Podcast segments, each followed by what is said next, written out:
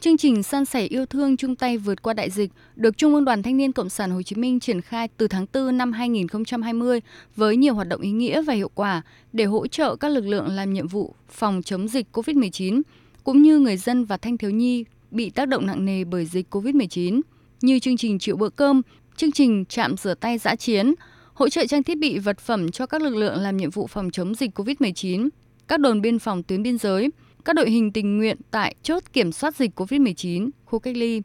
Trong đợt dịch bùng phát lần thứ tư này, chương trình tiếp tục triển khai các hoạt động hỗ trợ lực lượng tuyến đầu chống dịch và người dân bị ảnh hưởng bởi dịch COVID-19. Tại lễ khởi động chương trình hôm nay, Trung ương Đoàn Thanh niên Cộng sản Hồ Chí Minh kêu gọi các cấp bộ đoàn, cấp bộ hội tiếp tục phát huy tinh thần sung kích, sáng tạo, chủ động trong tham mưu và triển khai các mô hình giải pháp phù hợp và hiệu quả để phát huy mạnh mẽ sự tham gia của đoàn viên hội viên thanh niên chung tay phòng chống dịch COVID-19 trong tình hình mới. Bí thư Trung ương Đoàn Thanh niên Cộng sản Hồ Chí Minh Nguyễn Tường Lâm cho biết, chương trình đã tiếp nhận kinh phí và nhu yếu phẩm, trang thiết bị từ đơn vị doanh nghiệp với tổng giá trị hơn 4 tỷ đồng.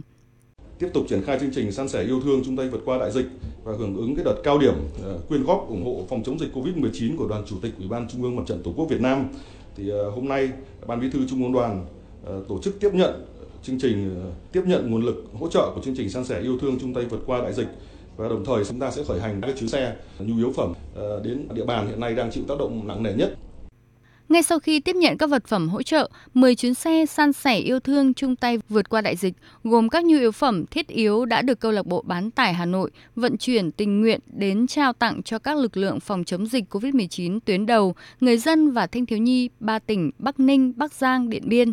Anh Ngọc Ánh Dương, thành viên câu lạc bộ đội xe bán tải Hà Nội chia sẻ, câu lạc bộ đã đồng hành cùng các hoạt động thiện nguyện của Trung ương đoàn từ tháng 4 năm ngoái. Trong cái ờ, đợt dịch ờ, cao điểm ờ, này thì bên đội chúng tôi cũng tham gia rất nhiều những chuyến vận chuyển hàng hóa đến các tỉnh như Bắc Ninh, Bắc Giang hay là đến những cái bệnh viện như bệnh nhiệt đới, các cái điểm cách ly và những cái nơi có dịch. Thì bên câu lạc bộ tôi là có tổ chức rất nhiều chuyến đi hàng ngày trung bình mỗi ngày khoảng 2 đến 3 chuyến. Đấy và trong cái quá trình mà khi tham gia cái công tác vận chuyển ấy, thì bên